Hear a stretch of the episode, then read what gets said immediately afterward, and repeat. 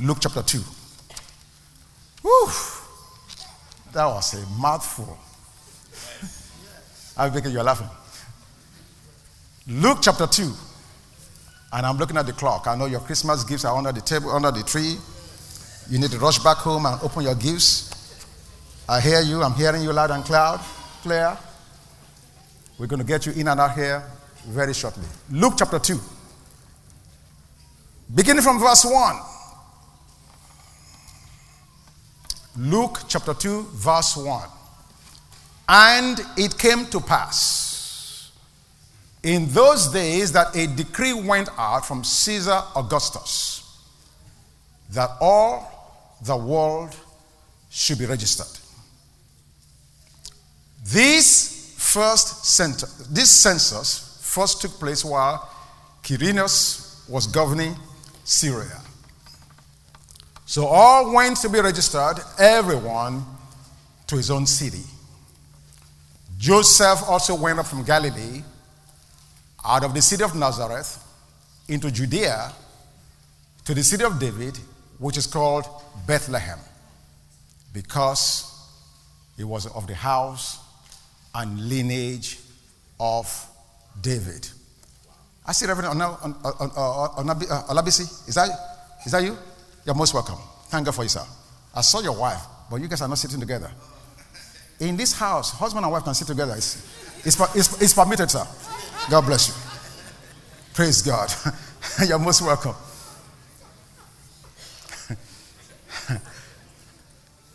now, when we read of the account of Jesus' birth, there are some context inf- information that if we're not careful, we miss.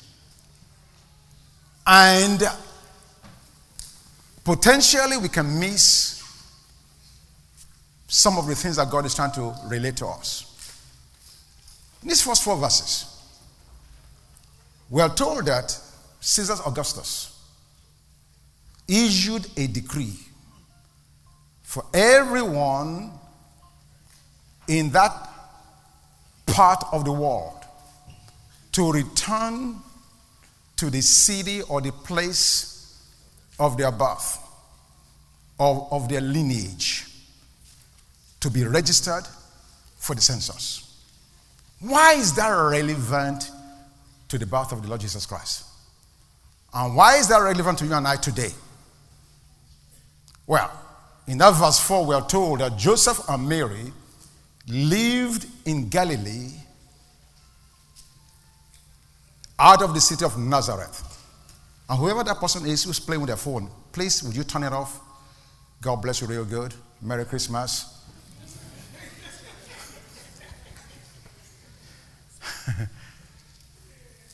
Joseph also went up from Galilee out of the city of Nazareth into Judea to the city of David, which is called Bethlehem. So, this is what's happening. Joseph and Mary were living in Galilee. Mind you, for hundreds of years, the prophecy had been given by God that out of Bethlehem, the city of David, Jesus will be born. In fact, in Micah chapter 5, verse 2, don't go there, but you're going to see that in the text in a minute. Micah spoke that prophecy over 700 years before Jesus was born. The angel spoke to Mary, she became pregnant, and it looked like Mary would deliver the baby in Galilee. Because she was pregnant and carrying the baby and living in Galilee but in the meantime, God has spoken that the baby will be born in Bethlehem. God has a problem. He spoke that the baby will be born in Bethlehem. The pregnant woman is in Galilee.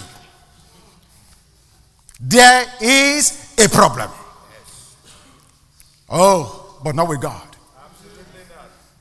Even though it looked like Galilee is not Bethlehem. All God had to do was touch a man in authority, who at that time was Caesar's Augustus, who thought that in fact he, Caesar, was in authority. He thought he, Caesar, was the one looking to have a census. He thought he was the one issuing a decree to make things happen, not knowing that he, Caesar, was only a puppet whose strings was being pulled by one who is the supreme authority. Amen. He was acting in the earth, giving a decree, but there was one in heaven who was given a decree that decreed him. Yes. I don't know where you are today. I don't know what you're waiting for. I don't know what you're looking for. I don't know what God has spoken to you in times past that has not come to pass, that does not look like it's ever going to come to pass. I want you to know take heart. Amen. Don't fret. Don't be anxious. There is a supreme God in heaven who's controlling the affairs of man, and all he has to do is pull a string of a boss, a man, a woman, a child, somewhere on the face of the earth. And when he pulls the string, they will respond. So I don't care what's happening in your life. I want you to know the devil is not in control of your life. God is in control. Hallelujah. And his plans for you are plans of peace, not of evil, to bring you to an unexpected end. If he has to move on Donald Trump to do it, if he has to move on Obama to do it, if he has to move on anyone to make it happen, he will do it. Yes. Just wait on him. Amen. Because Joseph and Mary had to take an 80 mile trip southward. Galilee was northern, Jerusalem, uh, northern Israel. Uh, Bethlehem was southern Israel. When the decree came, even though she was heavy with child, she moved. Yes. And in moving, they became aligned to the perfect will of God. I don't know who I'm speaking to today. God is going to gently move you. God is going to nudge you. Something will happen in your life to make God nudge you in a direction where you come to become in perfect alignment with His purpose, His will, and His plan for your life. Amen. And nothing can change it in the name of Jesus. Amen. Amen. So that's the first thing I want you to see that God is ruling in the affairs of man to make His purpose come to pass. Yes. So even though Joseph did not understand what was going on because of his obedience not only to God, but to government, human government authority. Augustus spoke, spoke, he obeyed. And in obeying, he found himself in Bethlehem, and the rest is history. Amen? Amen? Let's move on quickly. Verse 5, Luke chapter 2, verse 5. Okay, so because it was of the house and the lineage of David to be registered with Mary, his betrothed wife, who was with child. Verse 6, please. Wow, it's hot. So it was that while they were there, the days were completed for her to be delivered. Thank you. And she brought forth her firstborn son and wrapped him in swaddling clothes and laid him in a manger because there was no room for them in the inn. Next verse. Now there was in the same country shepherds living out in the fields, keeping watch over their flock by night. And behold, an angel of the Lord stood before them, and the glory of the Lord shone around them, and they were greatly afraid. Then the angel said to them, Do not be afraid. For behold, I bring you good tidings of great joy, which will be to all people. Next verse. For there is born to you this day in the city of David a Savior, who's Christ the Lord. And this will be the sign to you. Now, don't forget that. Don't forget that. Don't forget that. There were many children born around that time. But God wanting these shepherds to know that the one I'm about to show you is the one. And how would you know? Because there will be a sign. I pray in the name of Jesus that God will show you a sign yes. that will help you identify his voice. Amen. In the clamoring of voices all around us, that you will be able to know with certainty yes. the voice of God speaking to you in Jesus' name. Amen. And this will be the sign to you. What will be the sign, God? Number one, you find a babe wrapped in swaddling clothes. Number two, lying in a manger. Why is this so important? Oh, look how quiet it is. This baby will be wrapped in swaddling cloth. Now, because of time, I can't take you through all the gazillion scriptures. But you know, I've had three children. And to God's glory, I've been there each time they were born. None of them, Pastor Charles, was wrapped in swaddling clothes. None of them. None of your children were wrapped in swaddling clothes. When they were born, they put a flannel like baby outfit on them. If it's a boy, blue. If it's a girl, pink. If it's Obama's child, I don't know what color. Rainbow, thank you.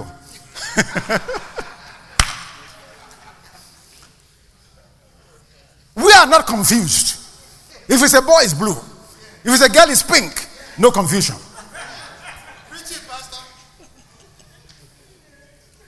But in this case, no such thing. Swaddling cloth. But not only that, the Bible is specific that it was wrapped. Now, let me just take you to one or two scriptures to, to, to, to, to give that so we can move on. And again, I'm not, I'm not, we're not going to be. Luke 23. Luke chapter 23. In verse 52. Luke 23, 52.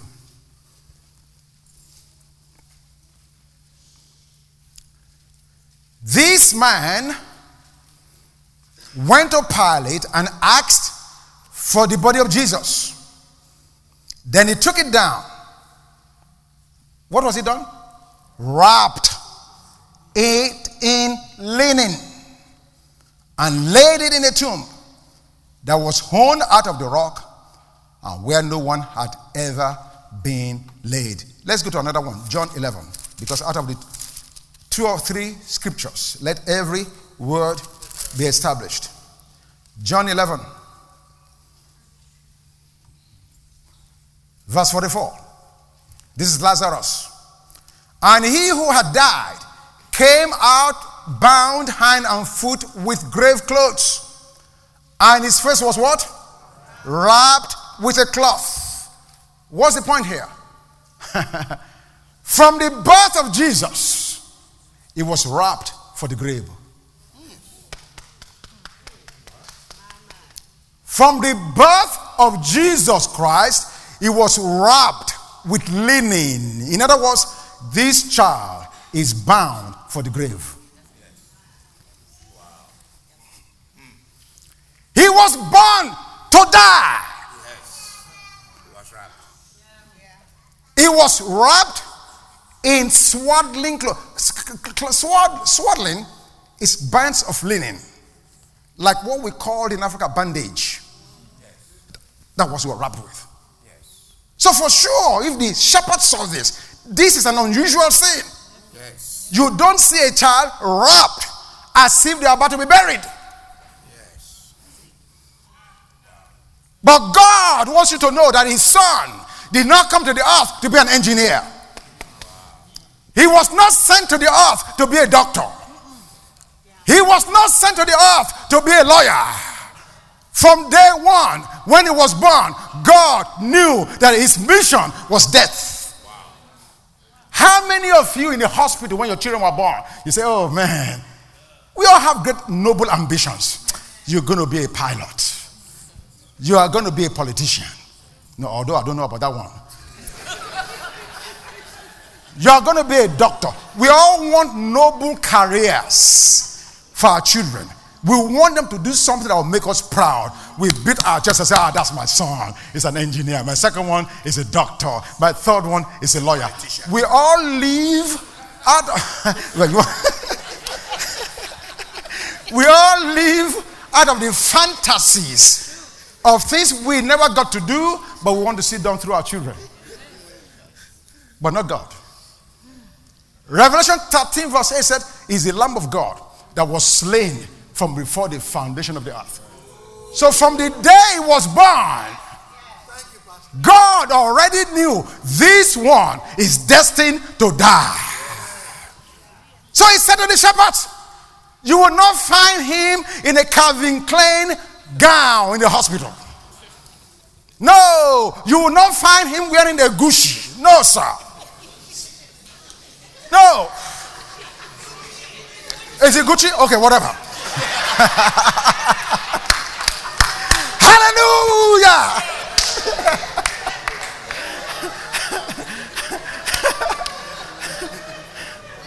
no, he will not be wearing Oscar. Thank you very much. ah, Salvatore Ferragamo.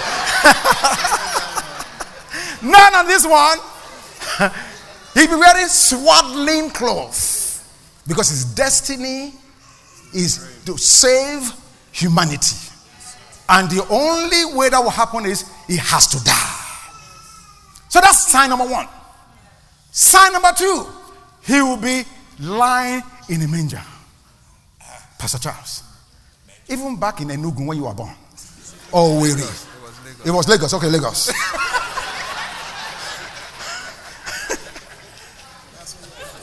Your father yes. and mother did not put you in a manger. No, they did not. Even Lagos Teaching Hospital has a better place to put a child. Yes. But not this one. He was placed in a manger. By definition, a feeding trough for animals. You think that's a coincidence? Where else will it be found? Number one, this first sign is he must die. In, by, by implication, his death must be sacrificial. Therefore, it's only befitting he was not born in an inn. He had to be born where animals are born. In a manger. That's why John could see him in John chapter 1, verse 29. Behold, the Lamb of God that takes away the sins of the world. Hallelujah. This one will not be born in a hospital. He will not be born in an inn. He has to be born in a manger with animals like the one he will live to represent. So he identified with his mission at his birth. And that was the sign that God gave these shepherds. Hello? A sign they could not mistake. And then in verses 10 of Luke chapter 2, as we move on very quickly, verses 10, moving on. Then the angel said to them, Do not be afraid, for behold, I bring you good news. That's what good tidings mean.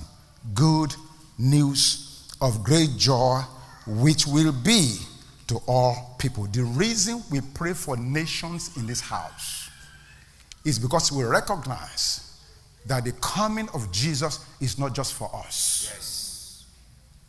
The coming of Jesus is to bring, notice what the Bible said, good news. Not bad news. Yes. In many pulpits all over the world, they are spewing out bad news. Yes. There is nothing about the gospel that is bad news. Thank you. Lord. Thank you, Lord. The gospel of Jesus Christ as God preached it is good news. Amen. Good news. If you want to define what it is, you go read Luke chapter 4. The Spirit of the Lord is upon me. He has anointed me to preach the gospel to the poor. Not to oppress them, not to fleece them, not to make them feel bad about themselves, to preach the gospel to the poor. Recovery of sight to the blind. That's good news. If you're a blind man and you need to see, is that not good news? To heal those who are brokenhearted. Is that not good news? Good news. And to set free those who are held captive. That is good news. That's our message to our world. Yes. That's the message that Jesus came to declare. He did not come to the world to condemn anybody. Ooh. Oh, you guys don't agree with me on that one. No matter what they are doing, however horrible it is, it is not your business to condemn them. It is only your business to show them the love that God came to demonstrate. And let the love of God convict them to abandon whatever it is they're doing and be relevant with God. That's the good news. The good news is to the world, God loves you. That's the good news. To all people, not just the church. That's the reason we pray for the nations.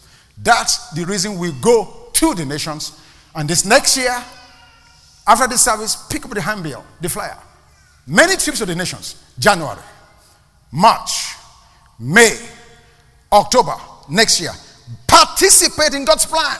Amen. Perhaps the reason your plan is not working is because you're not working with God. Yes, Lord. Remember, Joseph had to obey God when God said, Move. Yes. The blessings of God are available, they are there, they are ready. But it's important for you to plug in through your obedience. Obey God. Amen? Good. I know this is Christmas Day. Let's bring this to a, a nice uh, close. Let me just read a couple of more verses and we'll be ready to go. Verse 11. For there is born to you this day in the city of David a Savior who is Christ the Lord. And this will be the sign to you. You find a baby wrapped in swaddling clothes, lying in a manger. And suddenly there was with the angel a multitude of the heavenly host praising God and saying, Glory to God in the highest, and on earth peace, goodwill toward men. So, if God gave the shepherds a sign, what sign is He giving you? He gave the shepherds a sign swaddling clothes, lying in a manger. What sign is He giving to you and I today? All through the Old Testament, we saw the patriarchs ask God for sign. Moses wanted to know, How will I know you are sending me? God said, Really? What's in your hand? Drop it. Became a snake. Is that a good sign? Oh, yes. That will scare the daylights out of you. Amen. Gideon says, God, you've been with our fathers. How will I know that you are the one speaking? Put a fleece before God, bang. God showed up. But do you know that since the arrival of Jesus Christ, is not giving such signs any longer?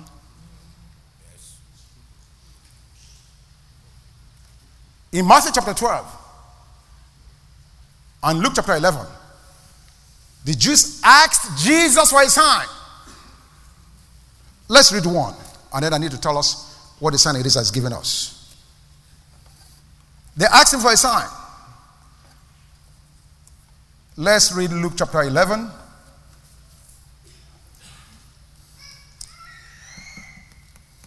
Uh, hallelujah. Verse 29 and 30. Luke 11, 29 and 30. And while the crowds were thickly gathered together, he began to say, This is an evil generation. It seeks a sign, and no sign will be given to it except the sign of Jonah the prophet. What is that sign, Jesus? Verse 30. For as Jonah became a sign to the Ninevites, so also the Son of Man will be to this generation. Matthew chapter 12, verse 39 makes it even clearer. What is the sign to me and you? Simple. The sign to you and I is to believe that Jesus was in the grave three days and three nights. End of story. That's the sign. Believe the gospel. Believe the fact that he came, born, gave himself up, died, was buried, and he rose again from the dead. You believe that? All kinds of signs will become alive in your life. Amen. Amen. So, in closing, so you can go home and wrap, unwrap your gifts. Now, isn't that funny? He was wrapped, you're going home to unwrap.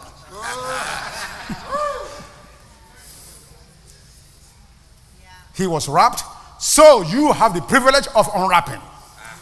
Oh my God, what a God. What a God, what a God, what a God. What do we take away from this message? Number one. Number one. Remember in Matthew chapter 1 or chapter 2, one of these chapters? When Joseph first discovered that Mary was pregnant, what did the Bible say? He was looking for a way to privately put her away so that she would not be ridiculed. In other words, the marriage was in jeopardy.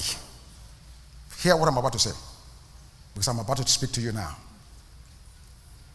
The context for Jesus' birth was a marriage that was in trouble. But from the moment he was born, there was healing in that relationship. Yes. Joseph never left Mary. Yes. They stuck together. So the first message to you and I, your relationships are made whole through the Lord Jesus Christ. Amen. No matter where you are, no matter who you are, no matter what's happening right now in your home, in your business, in your associations, I'm saying to you the first impact of the life of Jesus is to bring healing. Lift your hands now where you are and receive that healing right now for yourself. In the name of Jesus, every relationship that you touch, that you're a part of, whether it's spousal, whether it's brothers or sisters, whether it's parents to children or children to parents, just as the birth of Jesus over 2,000 years ago brought healing to Joseph and Mary. Even so, in the name of Jesus, what God has put together, let no one put asunder. I declare and decree wholeness to your relationships. In the name of Jesus, be healed where you've been hurt. Be mended where you've been broken. In the name of Jesus, I apply the oil in Gilead right now to your relationships. Husbands loving his wives, wives loving the husband, both of them honoring one another, parents being godly, influence on their children's lives. In the name of Jesus, children honoring their parents, obeying the voice of God through their parents in the name of Jesus. In this house, to everyone under the sound of my voice, you are whole, you are blessed, you are healed in the name of Jesus. The enemy will not find an inroad into your home.